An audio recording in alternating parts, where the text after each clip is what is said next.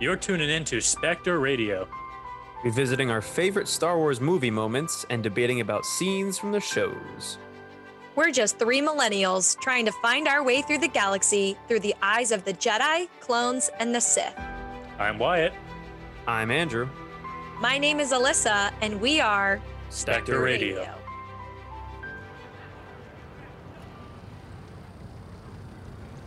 How long have you had these droids?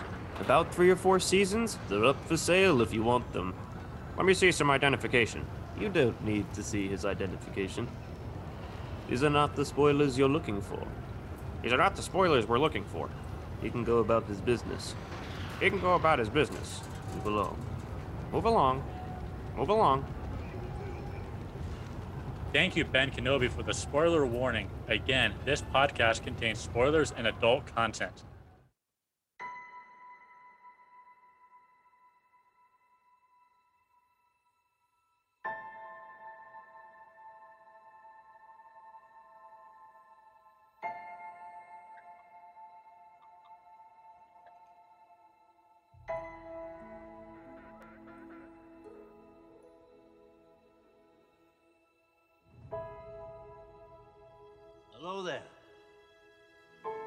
Once a Jedi Knight, the same as your father. Now the Jedi are all but extinct. Help me, Obi-Wan Kenobi. You're my only hope. For over a thousand generations, the Jedi Knights were the guardians of peace and justice in the Old Republic. Before the Dark Times. Before the Empire.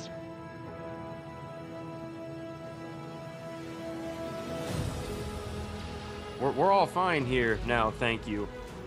How are you guys? Welcome back to Spectre Radio. And again, if you're just joining us for the first time, welcome aboard.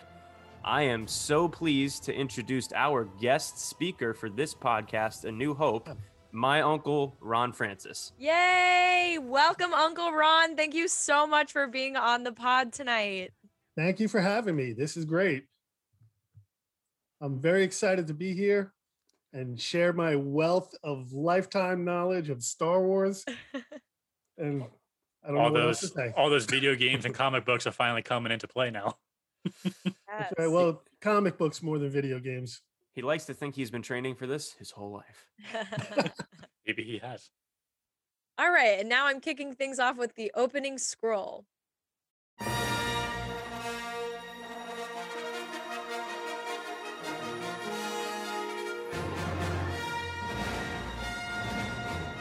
It is a period of civil war. Rebel spaceships striking from a hidden base have won their first victory against the evil Galactic Empire. During the battle, Rebel spies managed to steal secret plans to the Empire's ultimate weapon, the Death Star, an armored space station with enough power to destroy an entire planet.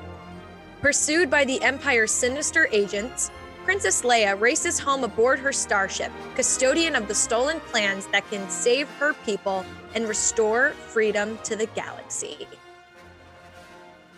Thank you, Alyssa. All right, let's jump right into our first segment that we're calling Accessing the Archives.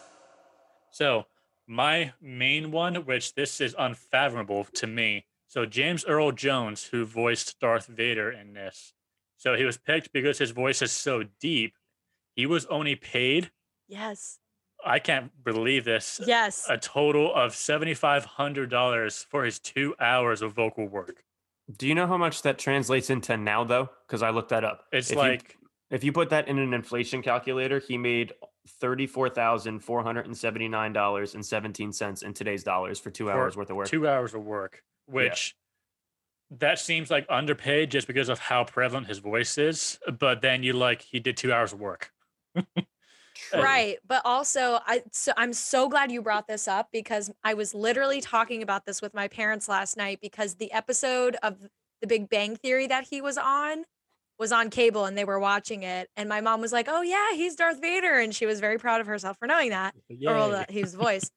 and obviously he says it during the episode which makes it easy but i was like did you know that he was like severely underpaid for the first movie and she was like oh well i'm sure that he made money off royalties and i was like no that was in the later films and i'm going to piggyback off your point because George Lucas made a similar decision where he was going to accept a lower salary, but he actually got the rights to the merchandising and really pushed for like the toys and action figures and that was that was not very common at the time for movies to do that.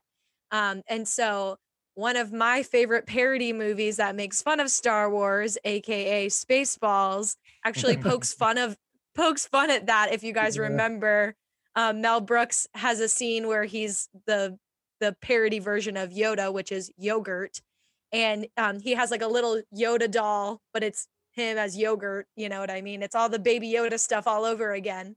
Hmm. Um, Stay But tuned goes- for our Spaceballs podcast. exactly. That'll be coming, and you know, he goes merchandising, merchandising. So I just thought that was really funny that they picked up on that as well. And Lucas made you know so much money from the film, obviously, but chose to take a gamble on that. So hopefully, you know, James recouped some of that money later on.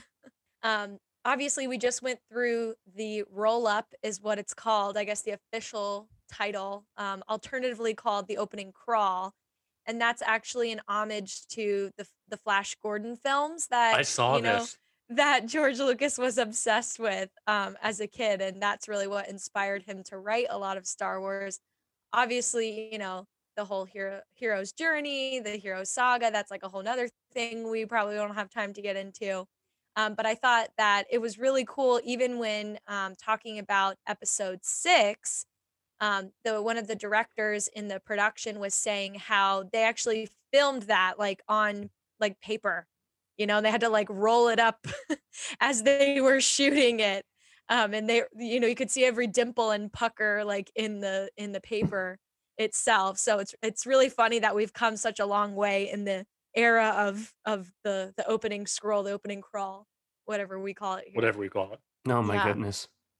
um of course i have some other behind the scenes stats here um did you guys notice towards the latter half of the film in the x-wing sce- scenes when luke is behind the you know the cockpit that he had a busted blood vessel in his eye and like his face Yeah. Mm-mm.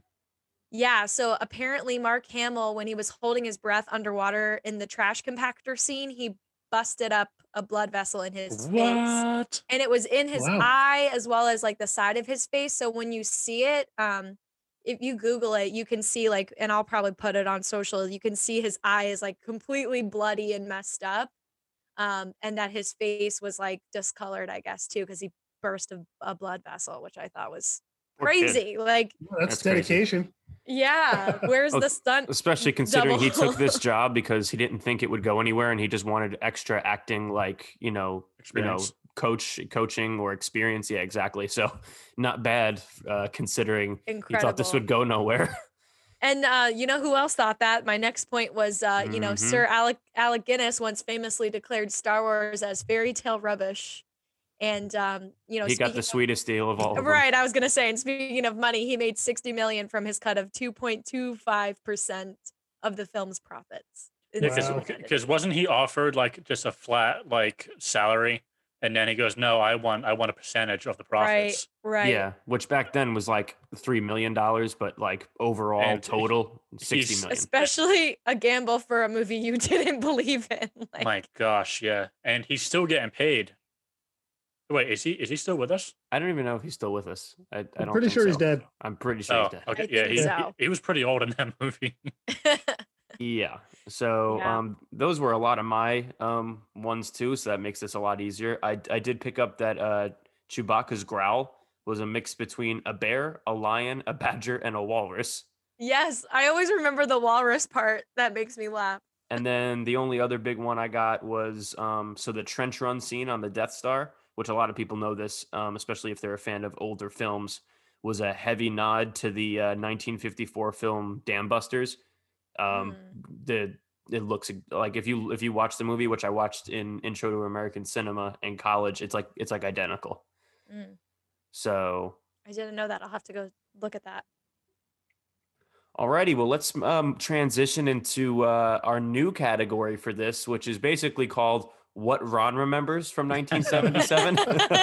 it's Wow. usually it's usually um, you know what do we remember from the first time watching it, which you know for the three of us we'll be able to contribute, but most of this we're super excited is going to be, you know, Ron's category. So please, Uncle Ron, take it away. So, Ron, how old were you when this first came out?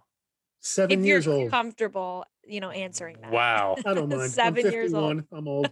so you're you're a product of Star Wars.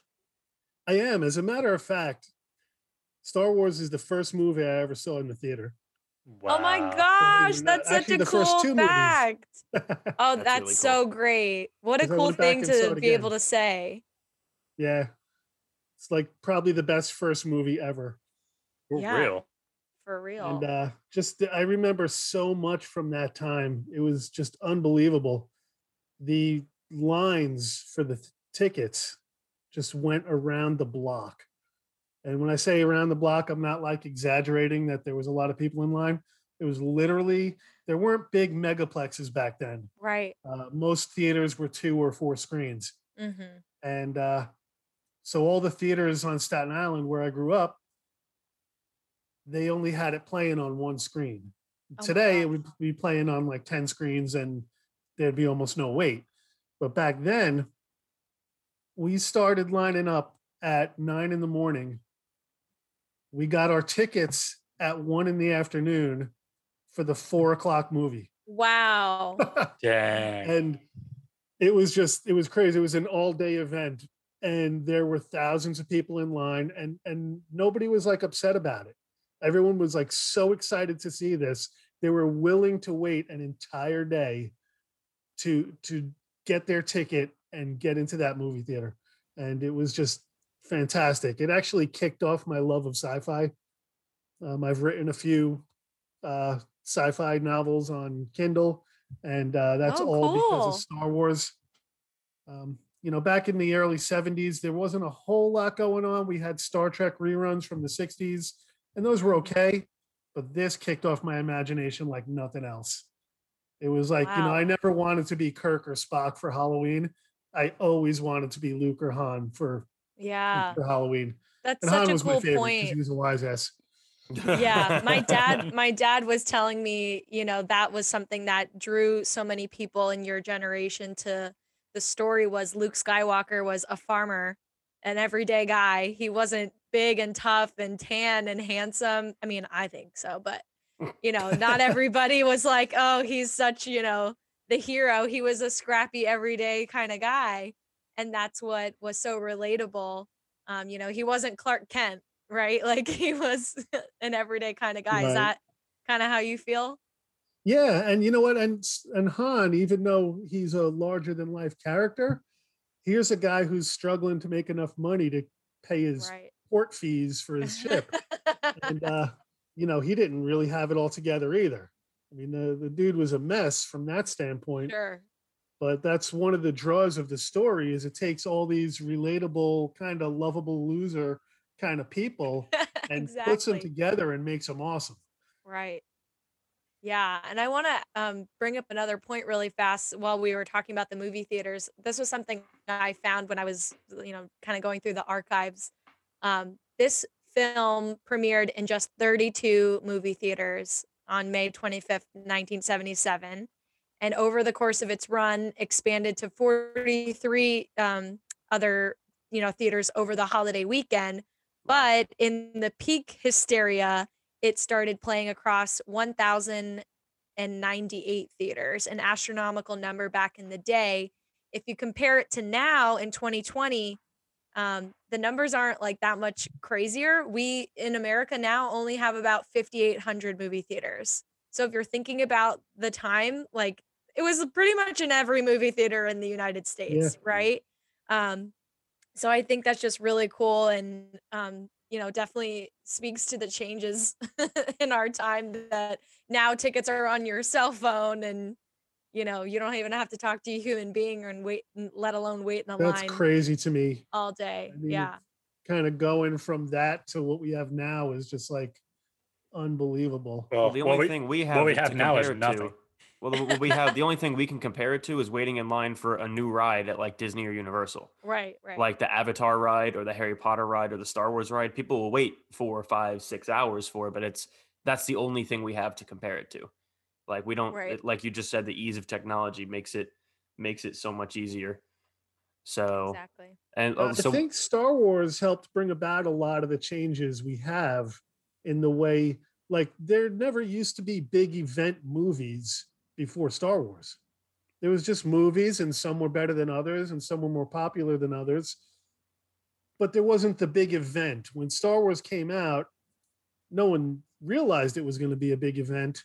But by the time Empire came out, everybody was waiting for it Mm. this was like the summer movie event or whenever it came out it was the movie event of the of the season and that's kind of how everything is now everything's a big movie you have avengers then you have spider-man and then you have justice league and you have all these different movies that come out and everything has to be a big event and if it doesn't make a billion dollars they consider it a loss Right. and and this i think started that trend or at least helped to start that trend Right. oh, I didn't even think about it like that, but yeah, I, I would uh, I would agree with that.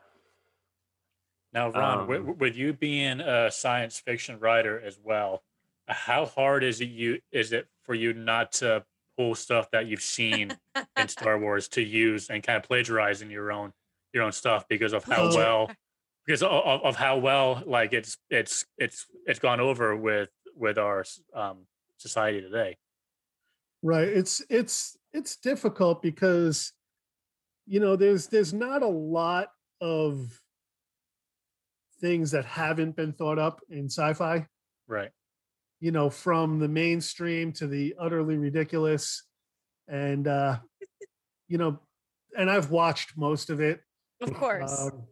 Um, Is it bad that, did- you said utterly ridiculous and I pictured Jeff Goldblum's The Fly? So Oh my gosh. What's that one that came out? The City of a Thousand Planets. Um, I forget. Oh, the, I, I know what you're talking about. Uh, the the Harry's character from the Spider-Man 2 with uh, Andrew Garfield. Uh, he was in it. Oh. I don't, I forget what that kid's name is. I think he's Ooh, oh. weird looking, but I know what you're talking about. yeah, he is. yeah, it's funny. I remember the City of a Thousand Planets, but I don't remember the title characters. But uh, that movie was kind of ridiculous. Um, it was based off like a '70s French comic book that actually Star Wars pulled a lot from that '70s Ooh. French comic book. Wow. um, but you see stuff like that and and all these different things. And of course there's great sci-fi like star wars and stargate and um, star trek and basically all the stars. And uh, so All the wars. i've been watching that my whole life. So when i'm writing and i'm discussing like faster than light travel it's so hard not to just say yeah they jumped into hyperspace. Right. you know or warp speed scotty and uh you know, but we can't say that here because it's a Star Wars podcast. So we uh, bring up every other fandom. We Star bring do, up we every do. fandom. It's Yep. ridiculous. Yeah, I think Andrew said a joke about it being a red shirt not that long ago. Yeah. So you're you're in good company. so yeah, but um, I try to come up with things that I haven't seen in in uh, different movies and and add that. But even that, there's always elements you can take. Mm. Um, if you have a ship that cloaks, well, obviously you got that from the Klingons. Um, you know, and if you have uh, an AI that's you know sarcastic, obviously you got that from Lost in Space. and uh, so you have all these different things. So I think it's not so much a matter of not doing any of that. It's a more of a matter of doing it well, so that's more of an homage than a copyright infringement. Right, exactly. Yeah. Exactly. Yeah. I was just going to say to comment on the the whole, you know, 70s moment in time, I think nothing really um is the antithesis of that culture more than the disco version of the Star Wars theme. That was a Billboard number 1 hit by the way. It was a disco craze thing in 1977 goodness. and it was on top for 2 weeks in a row and I just think that is so funny and I love that version by the way if you haven't listened to it it's freaking great. Um, I don't know if Wyatt or Andrew have heard it. I'm assuming you've heard it, Ron, but Oh yeah, yeah. I, I heard it a very long time ago, yes. it's so good. And they've Um, kept up with that too. I've seen like DJs Yeah. doing Star Wars theme nights and stuff, and they cut in all the Star Wars music into techno and stuff. I went to a uh, Comic Con, actually Orlando, uh, MegaCon, and I was writing a book called Murder at the Con.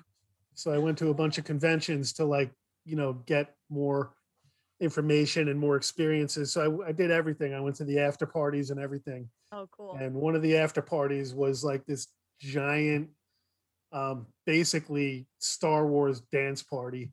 Um, oh my gosh. It was, it was crazy. I mean, you're like talking about, you know, everything from Teletubbies dancing with pirates to X Men dancing with Stargate people. Sounds like a nightmare. uh, there was a random T Rex grinding up on everybody on the dance floor. It was hysterical. I was like just standing back watching and I'm like, this is just so fantastic because fandoms come a long way too. And I think Star Wars is a big part of that because it wasn't cool to be into star into uh, sci-fi, especially you know I was I was uh you know in high school I was on uh, on the varsity basketball team and the guys on the team made fun of me for being into Star Wars. Like they legit mocked me all the time. Those jerks. And, And, now uh, they're probably into it as adults. and- like, but I want to it's say that doesn't really change because that's exactly what I went through at the private school I was in, in New York, and this was in the 2000s. Like you know what I went through. It sucks that you know kids don't change, but I mean you were one of the cool kids. You were on the varsity basketball team. and the funny thing is people might still mock things, but really they're mocking people right. right. because these movies are making billions of dollars. Yeah, So they're everybody's laughing watching. all the way to the bank. yeah, and everybody's watching these things. Um, and it's funny. I, I look on Facebook and all the guys I went to high school with that I'm that I still know, and uh, they're all into these movies now. Right. And every time I just want to be like, remember when you knocked me right in front of Lisa? You you know, and it's- you you were such a jerk about it. but uh but really i'm just happier that they're into it now because the more people who are the more good sci-fi we get so i'm like not bitter about it but it opened the door it opened the door for Ah. these things to become cool event movies right. And Right. besides when was the last time that something other than a big sci-fi a big superhero or a big disney movie was really an, an event movie it's been a while Good Yeah, point. I, no, I'm only it's thinking like- Marvel and Star Wars. Yeah, it's like all well, I'm thinking, you know, anything sci-fi, you know, to your point, we have Twilight, we have The Hunger Games, we have Divergent, we have um what was the the Maze Runner, right? Yeah. Like these are Mhm. all a lot of them are young Yeah. adult like science fiction books that turned into these smash chronicles, you know, sagas of movies. And um, you know, that was invented by Lucas. It's episode 4 and this is the first movie. Like who does that? It's crazy. Lucas does. That's that's who does it. Yeah. Well, and the the funny thing is, Lucas invented like everything. Star Mhm. Wars was light years, so to speak, ahead. Eh. pun intended. Light years ahead of everything on special effects. I mean, you know, growing up and watching movies on TV and watching sci-fi on TV, that was all cheeseball nonsense compared to the special effects in Star Wars.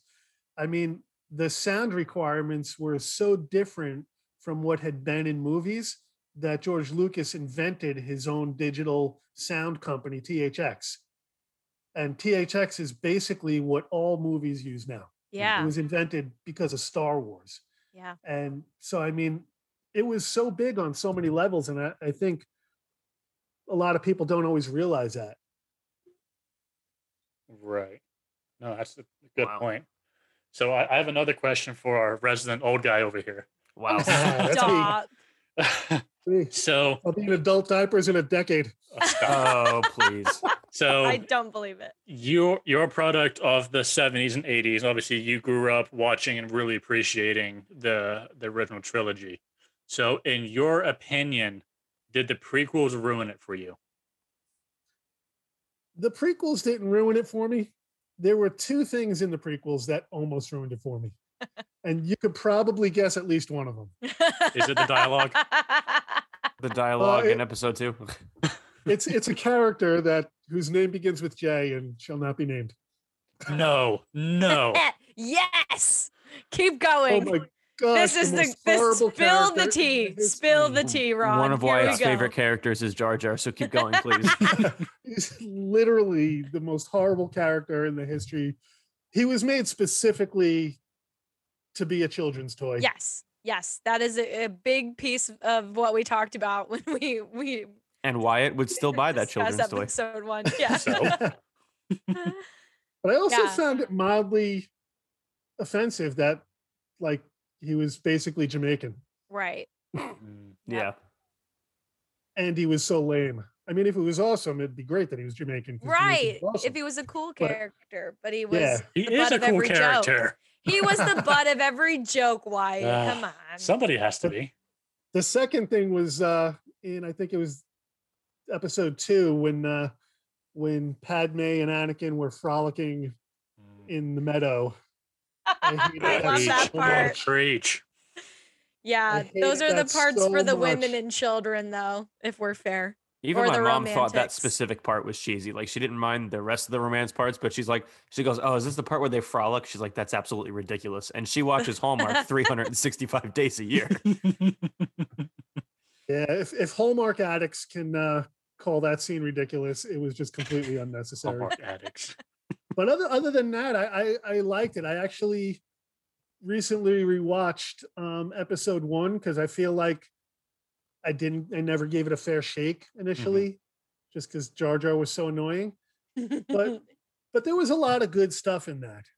Um I wouldn't say it's one of Star Wars bests by any means, but uh but it's it's not an abomination like some people think and by the time you get to the third movie um i thought that was good Oh yeah. you know easily the best of the prequel trilogy for sure. Yeah. Okay.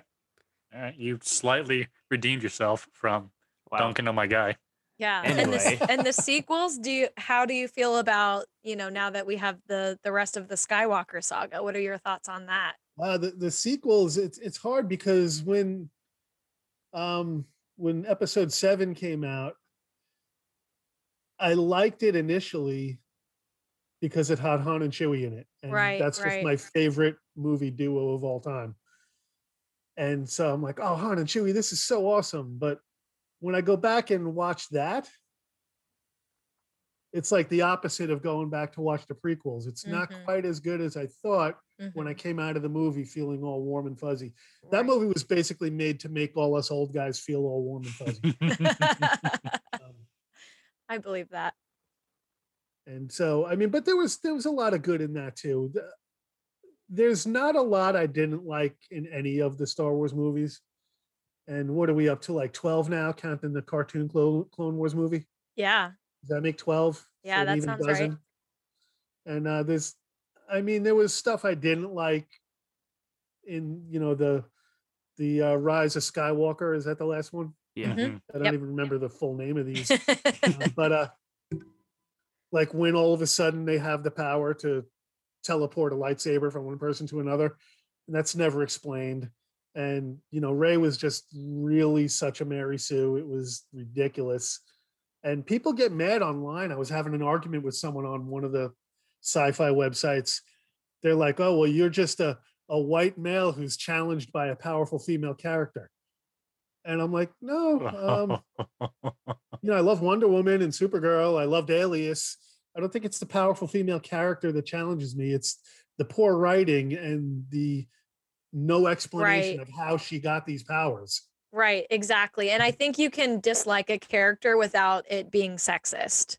You know what I mean? It I I think you can you could you could probably say the same thing if if if it was Luke, right? And he had all these powers and they weren't explained to us. It's the same Right. idea.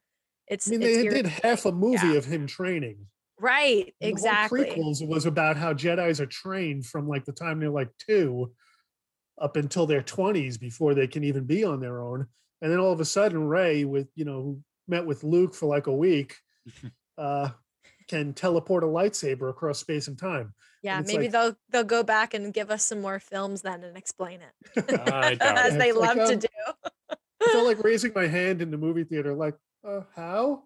Did we miss an episode? Right. He was just like, "Is it possible to learn this power?" um, so, so, I- More so my- importantly, does it work with snacks? Right? That's the question. That That's is the the question that everybody's been waiting for. yes. So my question for you is, um, so like specifically about scenes in the movie, what like stood out to you that you remember seeing even then that like you still have memories of? Like, oh, I specifically rem- remember this scene or him saying that like something that's like always stuck with you, like as far as scenes from the movie from your first few times watching it. Oh wow, my favorite part was when Han and Chewie are on the Death Star, and they're, you know, they just go crazy and start chasing those stormtroopers, and I'm like, what are these guys doing? But it was like so awesome because it's like you know these he's like the brash dude that everybody wants to be.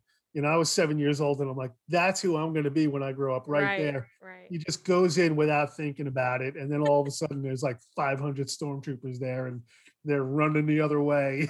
I, I love bet- that part. That's I bet- probably one of my favorite parts. I bet your parents was loving your thought of not not caring about anything and just doing whatever you wanted. well it seems like all my favorite characters are similar that way. I loved hal jordan green lantern. He was total i'm going to do whatever i want i loved jack o'neill from stargate and he was a wise ass um, so it seems to be those are the ones i've always gravitated towards you know even uh, malcolm reynolds from firefly Mhm. shepard from stargate atlantis they're basically all the same character and i think that's who i've always wanted to be but you know was never able to pull Right. it off But to your point, Han Solo is that archetype and he's the original. Yeah. So, yeah. And chewie as the archetype of like the faithful sidekick Right. Exactly. And uh, you see that a lot too, because O'Neill had Teal'c, Shepard had Ronan, you know, and uh, all these different guys, they have their their sidekick, and and you know, but I think that was an archetype long before Star Wars, though. Right. Every Disney princess had an animal best friend, sidekick, Yeah. What you call it, right? You know, I could name all of them probably, but Robin Hood, Friar Tuck, etc. So, with Disney's purchase of Star Wars, does that make Leia a Disney princess? I know, right? I think that's like the the consensus on the internet. I don't think Disney is ever going to make an official statement because they typically, I don't know if you guys know this, but they typically do like a ceremony at Magic Kingdom with like the new character and they'll like induct her as a princess and be like official decree by the kingdom of Walt Wouldn't Disney that World. make Padme their blah, blah, first blah. Disney queen queen? Oh, Because a she's really a main question. character of the prequels. So, Um, because there, I mean, there are queens in Disney, but not as a main character. I yeah, mean, there's not a well, yeah, there's Queen Elsa, but well, I mean, yeah, but I think le- later on, Yeah. and then Queen Anna. Spoiler alert, but um, yeah, oh I don't, no, I don't know. you've just ruined. know. Ruined whatever movie that was for me. that was Frozen. That's okay. It's been out since 2012, so I, I'm pretty sure, right? Or 2014, I whichever. recognized Elsa. I yeah, recognize that. yeah. If you haven't seen it by now, well, the the spoiler warning has has expired. You get like six months on that, right? Yeah. yeah that would be a completely different podcast but i i really appreciate you answering all of our our questions about uh what it was like for you Back in and my day. uh, yeah as, as Wyatt would say you know, that, that's that's one of an old guy's favorite things to do is reminisce about back in his day. oh sure You know, Yeah, any- my- anytime you need me to reminisce, I can even throw on the old guy voice. You know, hey, you kids, get off my lawn. perfect yeah just gonna Back say my dad always says age, We right didn't even have cars. I was about to say, how much of that was your childhood getting chased off of somebody else's lawn, grabbing a basketball, a kickball, or a baseball? Oh my gosh, literally, like that's where that came from. Oh, was that's the 80s. people were just freaks about other people stepping onto their lawn. And it's like, Yeah. stop yelling at me. It's Exactly. grass. It yeah regrows. whenever uh whenever my dad tells us a story it's when i was a young children ah blah blah Wow. blah and he puts on like this fake southern accent because uh he would go visit relatives his grandparents out in missouri Oh and wow. when I was a young children, I blah blah blah blah, and you're like, and I'm asleep. Um, Well, my my parents and my grandfather were definitely in the generation that remembered when I, you know, that invented. When I was your age, I used to walk uphill to school both ways. You know, In the snow in the Barefoot snow, in the right? snow. and 98 degree weather. and, and uh, you know, I heard all of that stuff like my whole childhood. So it's like, no, no, I go to the same school you went to as a kid, and it's only uphill one way. That's Ha. funny.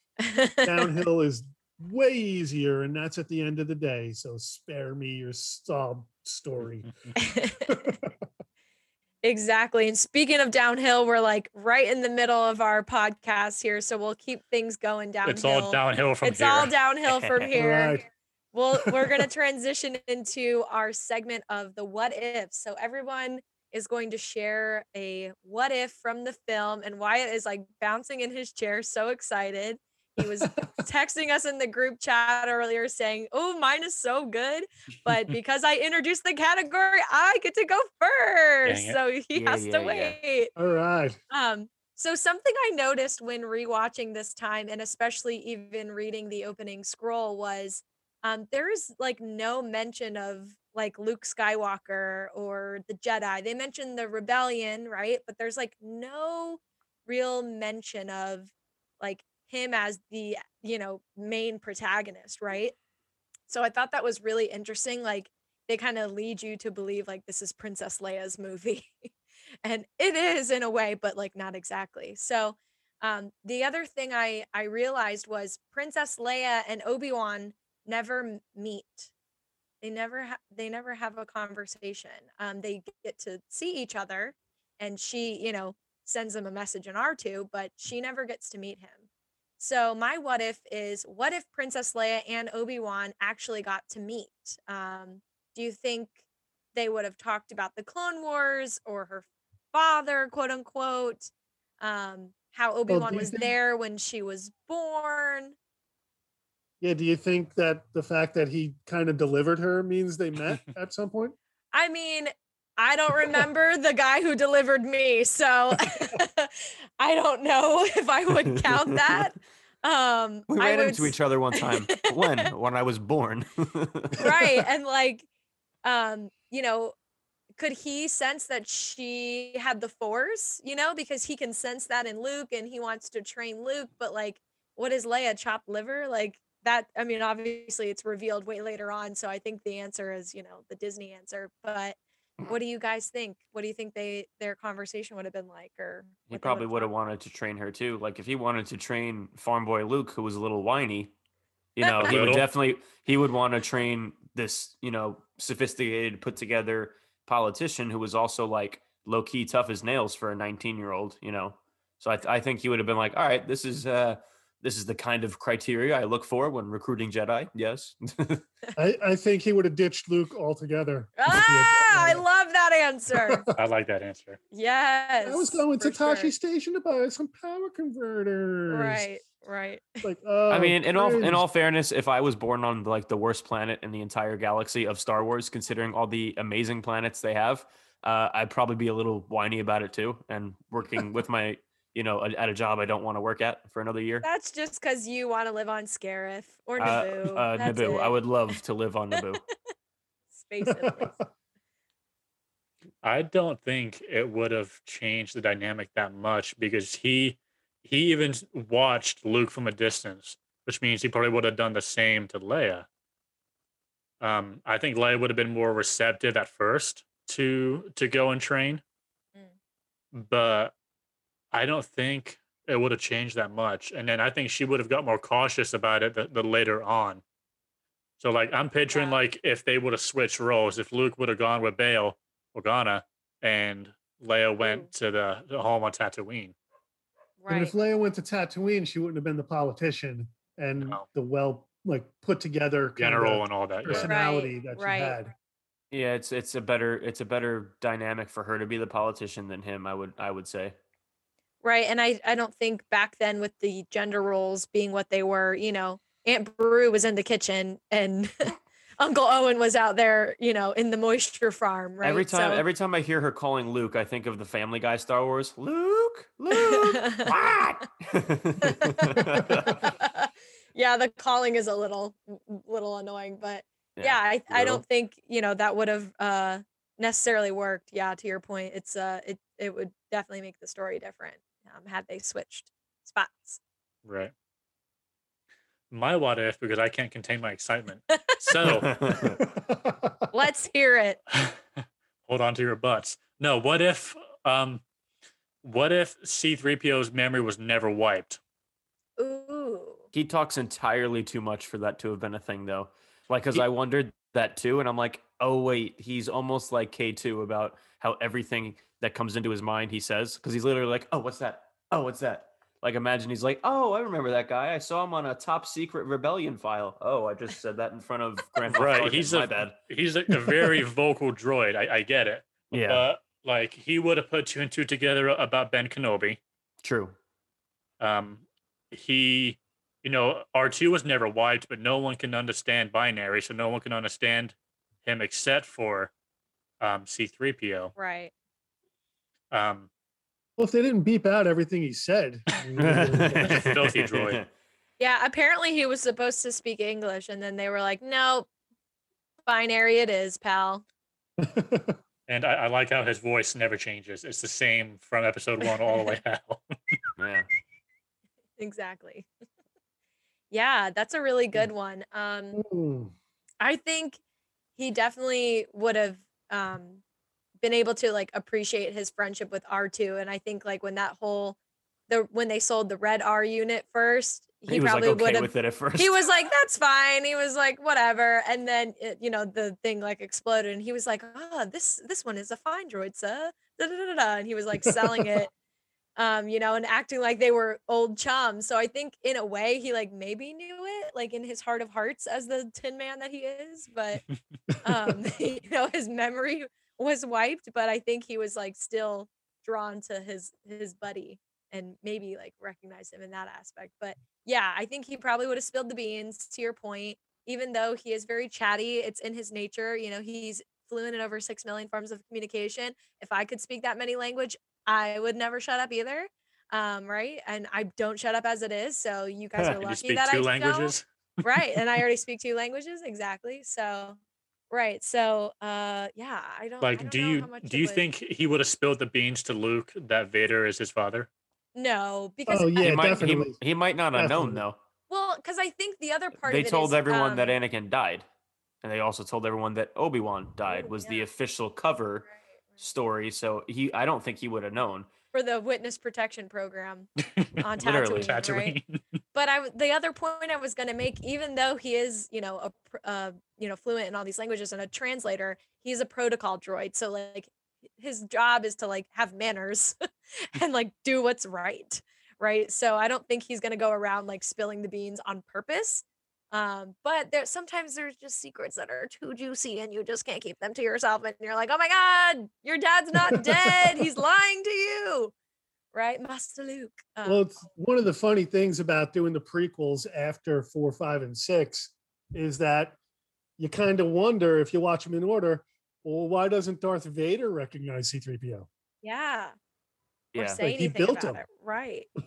they Oh. retcon that later with like a comic book where like he picks up uh C3PO's helmet and or the, the head rather and like obviously sees that that's familiar and he's like all right have this droid destroyed uh cuz he's trying to get rid of all traces of Anakin from you know within himself.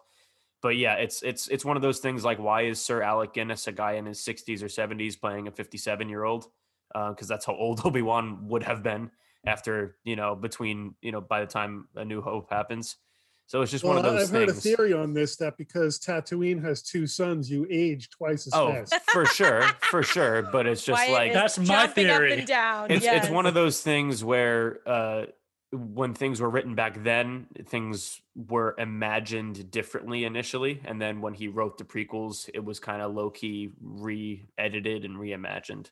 Right. So, what about your uh, what if, uh, Uncle Ron?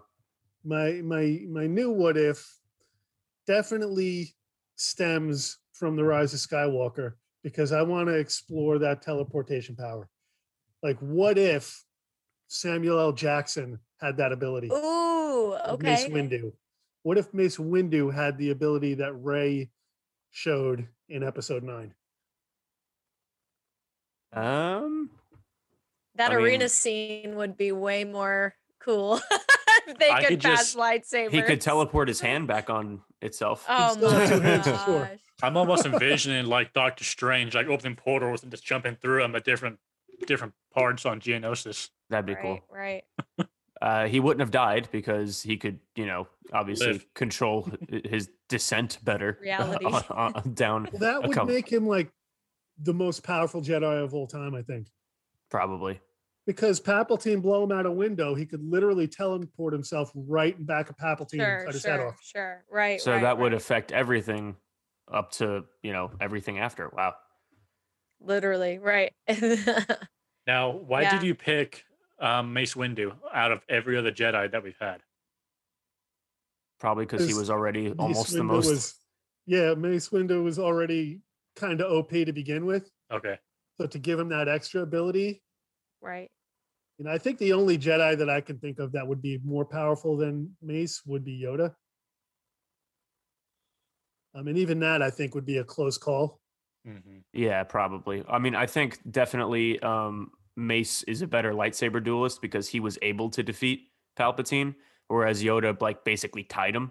He was Right. also So- significantly younger, so he had that He's also going, significantly going younger for and him. and but taller. Uh, but so yeah, yeah, so there there are certain instances where where when he you know when he says size matters not, there are certain instances where it's just like okay, but it would help in this case. it, would, it would help if you were about the same height as the person you're dueling. yeah. Um, I I don't know. That would like- be really cool because you know if he could do it across time and space, then he could just show up and screw with Palpatine at moments that Palpatine needs to not be screwed at, and just completely ruin his life, even just on a petty scale.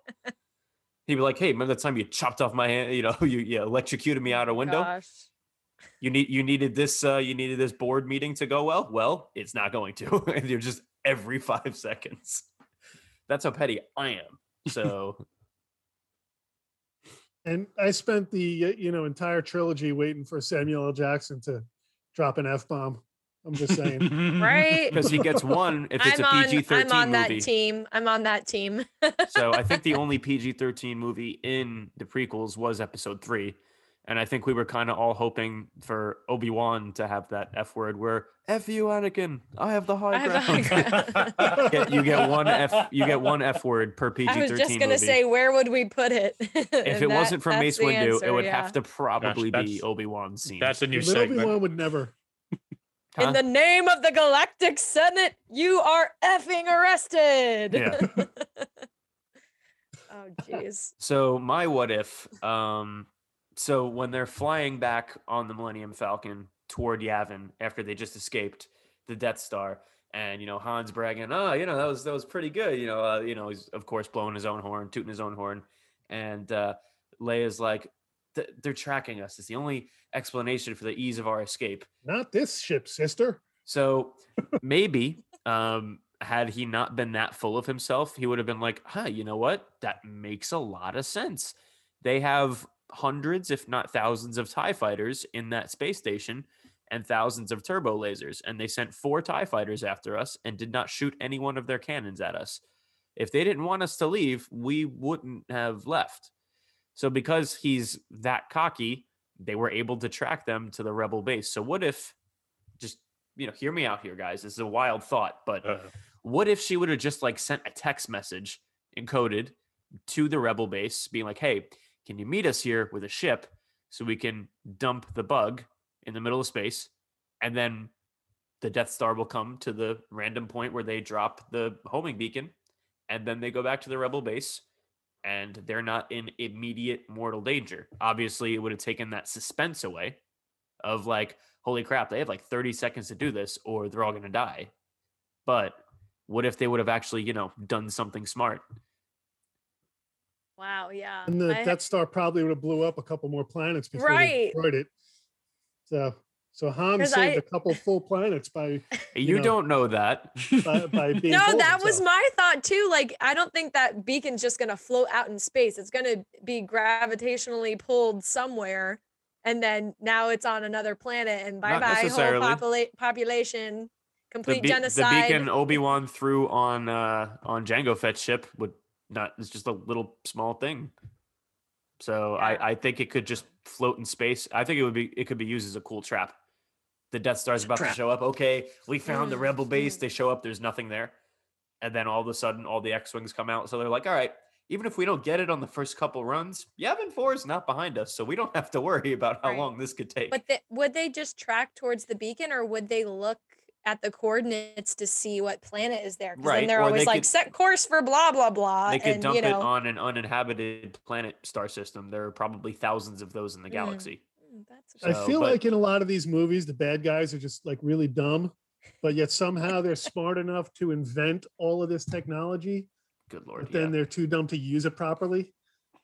Well, to your point, they had to get a good guy to build the bad technology. Yeah, and they then- had to get and Galen then Erso he- to build it. exactly. and then true, he put a true. trap in there to be like, see you later. Well, Galen Guys. Erso and the entire population of Geonosians who were eventually wiped out. sure, sure. But sure. yes, Right, right, right, right, right. Exactly. Can't forget that. can't forget. Oh yeah, that and then my other thought was like how how would that work to like where are they going to put the falcon or they're if you're getting into a new ship or you're saying they're going to find this beacon, take it off and then I don't know. That's they yeah, go that's in- super they go that's in a super tricky what if. They go in the ship's hangar, they take the beacon off, they throw it out the airlock, they hyperspace away, call it a day.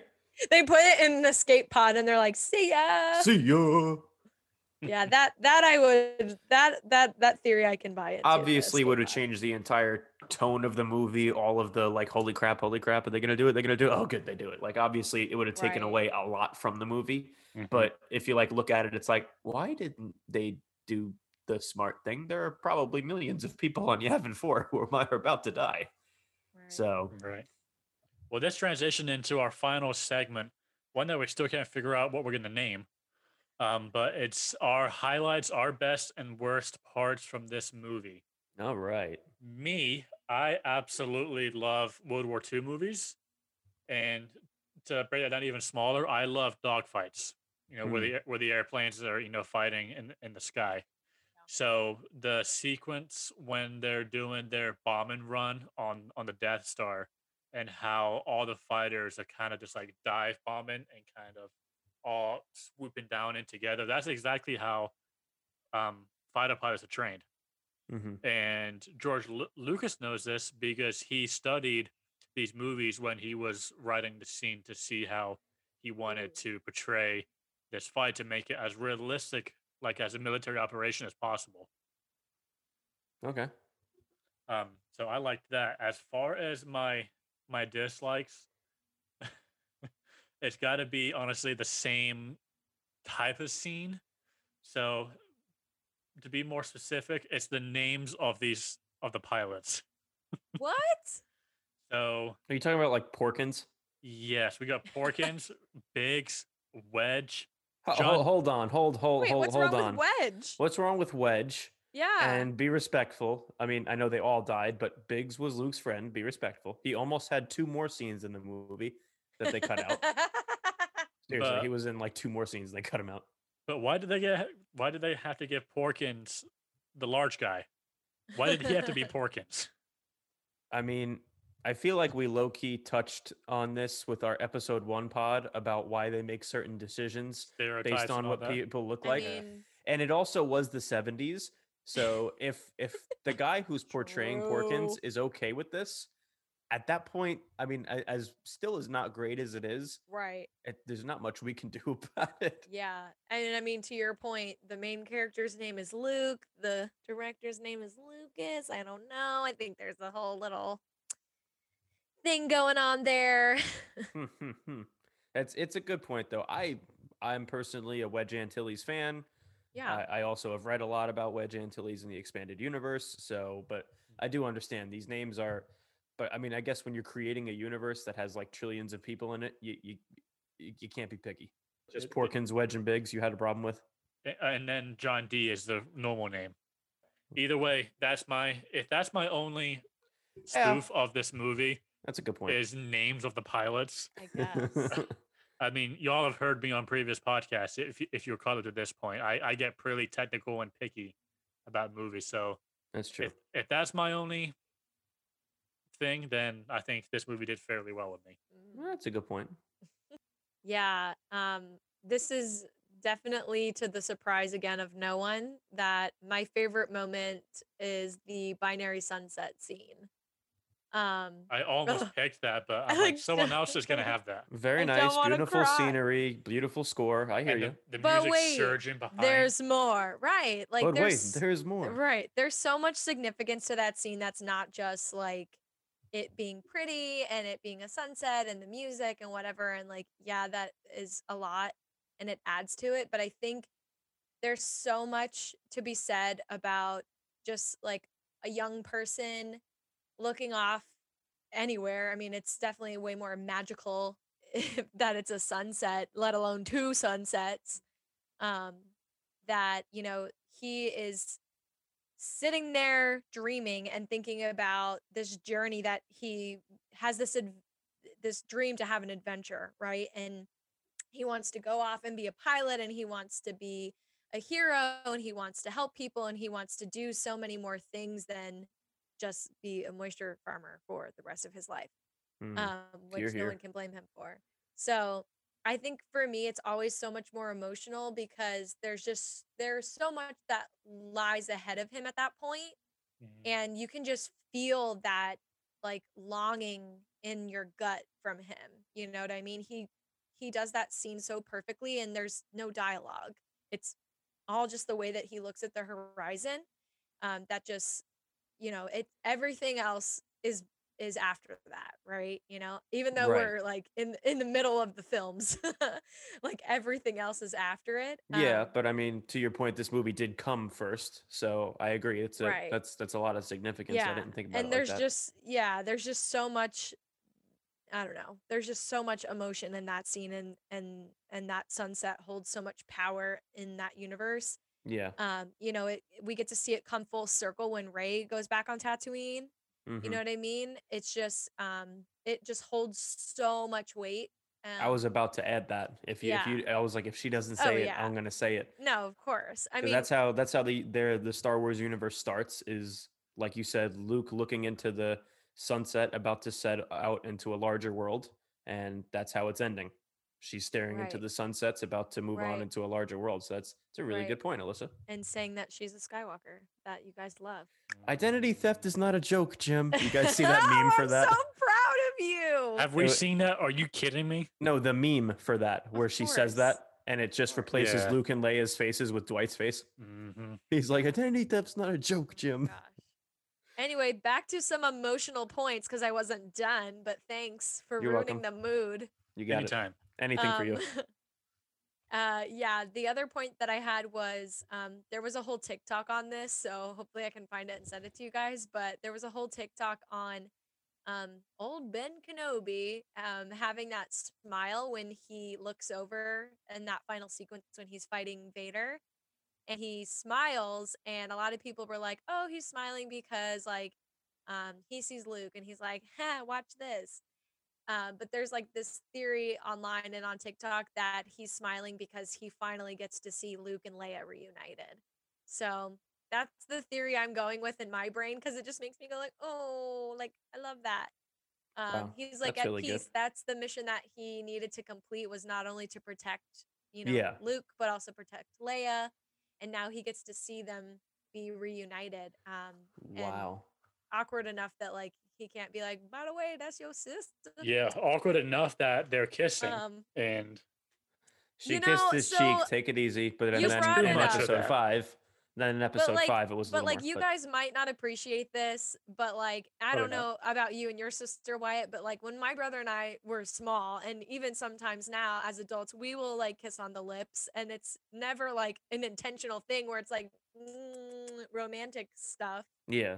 Which obviously is like what they intended it to be in in the next movie but um yeah i don't think there's anything wrong with some affection to your loved ones. And like I'm Hispanic, so like we kissed we kiss everybody, so like that's just normal. But anyway, so yeah, that that scene definitely holds a lot more significance when you kind of think of it from that perspective.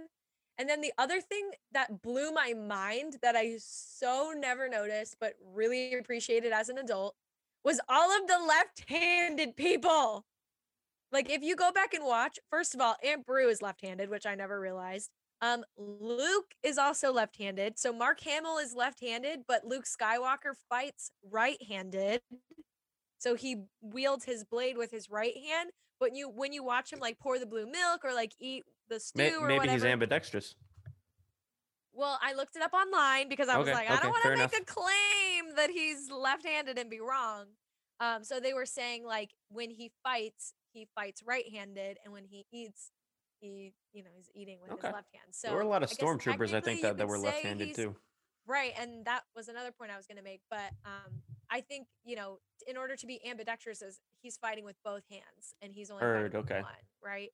So, Uh, I mean, and like, I guess that would be the requirement. know.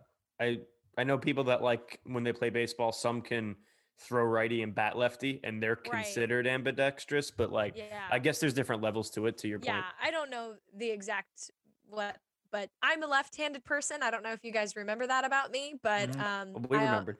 I'm always like, oh my god, another lefty, and you get so excited because there's only like 12 percent of the. How can we population forget? You bring it up every time. I know. and the I- fact that you're a redheaded uh, left-handed person. But like you said, Andrew, most of the stormtroopers are left-handed, and this was actually because of how the weapons were constructed, and they're Mhm. based on a real weapon where the magazine is on the left side. So Yeah. the construction caused that magazine to hit the troopers in the chest. So therefore, they have to switch their grip. That actually makes them look left-handed. Okay, yeah. All the I- lefties. Isn't I didn't cool? know specifically about that gun, but I did know that most of the firearms used in Star Wars are like remodeled or refurbished, like World War One, World War Two, and Vietnam weapons. Yeah. So I thought that was really cool. Exactly, yeah. And then of course, like all the quotes, like I say every time, there's there's so many. We had so many to choose from for our spoiler warning today. Um, but I even love like the end. This is not exactly a scene or like a quote that you'll you'll uh, recognize or say all the time. But like after the trash compactor scene, when Han and Chewie get out, and Han is like, "Chewie, come here!" It just made me think of like every time I try to give my dog a bath, and I'm like, "Roscoe, come here!" He's like running away. Or if I Oh. accidentally step on my dog's uh, foot and she like goes, No. ah, and then I'm like, no, no, no, come here, let me love you, Zoe, come here, I'm sorry. Zoe, Right, exactly. And that kind of leads me to my my worst. Um, after the trash compactor scene, they obviously needed to hire, if not rehire, and like fire the person they had who was in charge of continuity. So, do you guys know what a continuity continuity director Yes. is? Have you heard of that? Why do you know what that is? Negative. So continuity director is basically somebody who's making sure that like everything follows in the sequence that it should in the movie. So like a a lot of the star- yeah. times yeah. a lot of the times scenes are like filmed out of order. So like you can see in certain scenes after the trash compactor that like Princess Leia's hair is perfect and her makeup is perfect and her clothes aren't wet or dirty. And then it'll cut to another scene and her hair will be like all over the place like that. Like I just Mm. messed up my hair Mhm. and then other scenes she'll like it'll be fine so like they didn't have a continuity director i don't think or they didn't have a good one that was like okay they should still be wet because they just got out of the trash compactor and they were in like three feet of water Yeah. right so um that that just kind of bugged me because at first like they were doing pretty good and then they cut away and then they're like completely dry not covered in garbage and dirt anymore and like Chewie should be soaking wet for like the rest of the movie Like, how good is the air conditioning on the Death Star? that they- Yeah, that like he had to like jet out with the door open or something. So but- sometimes in some movies you'll see like someone has like a scar under their left eye, but in another scene it'll accidentally be under their right eye. That would be what a continuity director is supposed to. Yeah. So Right. like you said, evidently their theirs was not very good. no, yeah. Um, then there was another quote that did not age well for me, and I know like that was the whole point of of them probably saying it was Luke going, "That's okay, I'm never coming back to this planet again." and you're like. "LOL, you Two gonna be buried here, son?" like basically. um And then last but certainly not least, I'm so glad they fixed this in episode 9. Do you guys know what I'm going to say? Uh, there's really no telling. What? You don't know? I why What's don't the you just major plot hole problem, whatever we want to call it, that they fix in episode 9 that happens at the end of this movie? Oh, they gave Chewie a medal. They finally gave Chewie his freaking medal. Thank God. Like he didn't just like sit on the ship during the mission. He was the freaking gunner and helped so much. Like don't was, there was a, a comic that like it wasn't an actual Star Wars comic. It was like a a parody of Star Wars comic, but it, like it took place in Star Wars. It was like these two random guys who like are kind of like in every important thing in Star Wars, and they just happen to be like bouncing through. So they they're rebels who get back to Yavin 4 after the rebels have been evacuated, and they're like, dude, they, they didn't wait for us. And then they find Chewie's medal on the floor, but they don't know who Chewie is. So they're like, "Who's Chewie?" They're like, "Is this a food?" like, Oh they my didn't know. Yeah, the the comic book was called Tag and Bink, and those are the two characters' names, Tag and Bink. And like, the, it they, it starts out like Padawans in the Jedi Order, and they're like feeding Anakin lines when he's trying to flirt with with Padme, and then they're just like, "Where did you get I hate sand from?" He's like, "I got nervous, I choked." So when he goes to slaughter the Jedi Temple, he goes, "You guys help me, you know, land my wife." So I'm gonna erase your minds, so you're gonna forget that you were Jedi, and you're gonna leave. So they later become rebels, and then they're in the the original trilogy, and they just keep like fumbling through the main events. It's it's it's a very funny comic. I'll have to get it and send it to you guys. Yes, please. The amount of knowledge you have on not only Star Wars but all of these parody items. the limit does not exist. It's paying off now, Andrew. It's paying off now. All righty. Well, I think you know my favorite part of Star Wars uh, was the Millennium Falcon. It was Oh, just yeah. so cool. And as a seven-year-old, you're looking at this thing, and everybody's calling it a hunk of junk, and you're just like, no, no. Seven-year-old me still is like, no, that's the coolest thing of all time. That's gonna be my first car and my last car. and and uh, so I just I I loved watching it fly. I loved um, all the inconsistencies with the actual inside of the ship and the way they were able to move around it, which shouldn't have been possible. right. Um, but it was it was just such a great set piece in the movie. And uh, I mean, seven year olds don't think like that. Really, all I was thinking was, "This is freaking cool," you know. And uh, and then on the same, you know, sort of wavelength was just how whiny Luke was. was my worst part. Um, as even as a seven year old, I'm like, why is this dude such a whiner? Yeah. He's complaining about everything. And uh so, you know, even when he finds like 3PO all torn up by the same people, he's like, what a mess. It's like, come on, dude. I would be like, oh Um, my God, he's murdered. Like, not like, oh, shucks.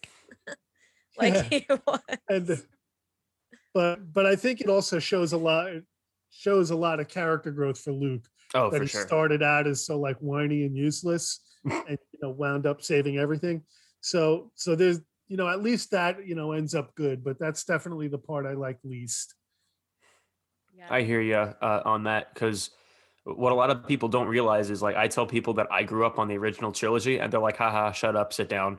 Uh, you know, you're, you're 26, 27 years old. And I'm just like, well, I was introduced to Star Wars a year or two before The Phantom Menace came out. So guess what I was watching? The original Trill OG for those of you playing at home. Um, so I grew up, I probably watched the original trilogy a few times before the Phantom Menace came out. So that was just like further icing on the cake when that actually came out. Cause like, you know, I was five or six and my my parents are just like, hey, so this is like, you know, taking place way before. So that's that's young Obi-Wan Kenobi and that's young Darth Vader. And I was like, whoa, you know. so but you know, I, I remember like being just hella blown away, like because I I loved the special effects. I still do. I still think that they're damn impressive for you know the '70s, especially. Like they hold some- up there- for sure there are some movies now that don't have as good as special effects, and like this is now. Like if you have an iPhone, you should be able to do better. But like it still holds up.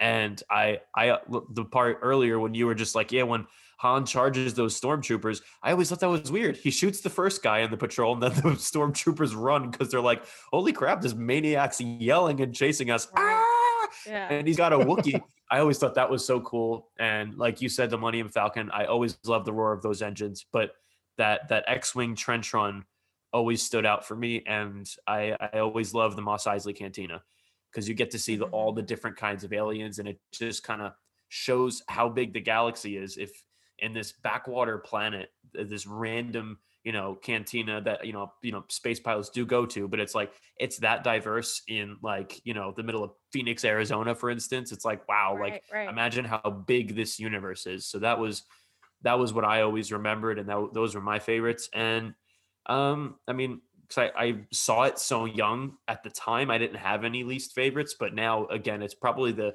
the Tosche Station to pick up some power converters uh, nonsense of of him whining and then um Just him moping while he's playing with his little spaceship in, in the barn. Yeah. know, Oh, yeah. mm, Well, yeah. Especially when you compare that to the fact that when Anakin was like half his age, he uh, rebuilt an entire protocol droid and was fixing up a car to go car racing for money and freed himself from slavery, essentially.